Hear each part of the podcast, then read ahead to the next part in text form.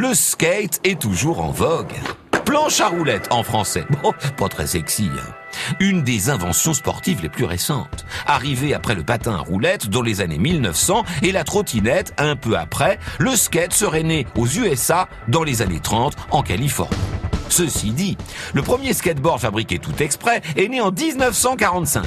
Il n'est utilisé qu'en descente au départ parce qu'il n'est pas très mobile.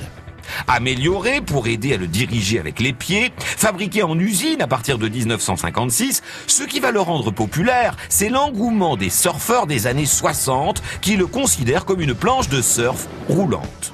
Il tape dans l'œil des jeunes des années 60, notamment chez les Français, après un passage dans le journal de Tintin en 1966.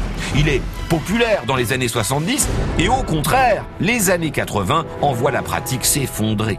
Si ce n'est un petit engouement après avoir vu Marty McFly se déplacer sur son skate dans Retour vers le futur. À partir des années 90, le skate commence sa remontada. Aujourd'hui, il est au top.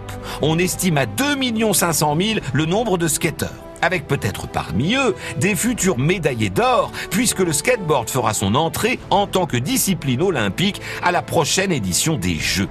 Reste à découvrir désormais l'overboard, le fameux skate volant de retour vers le futur.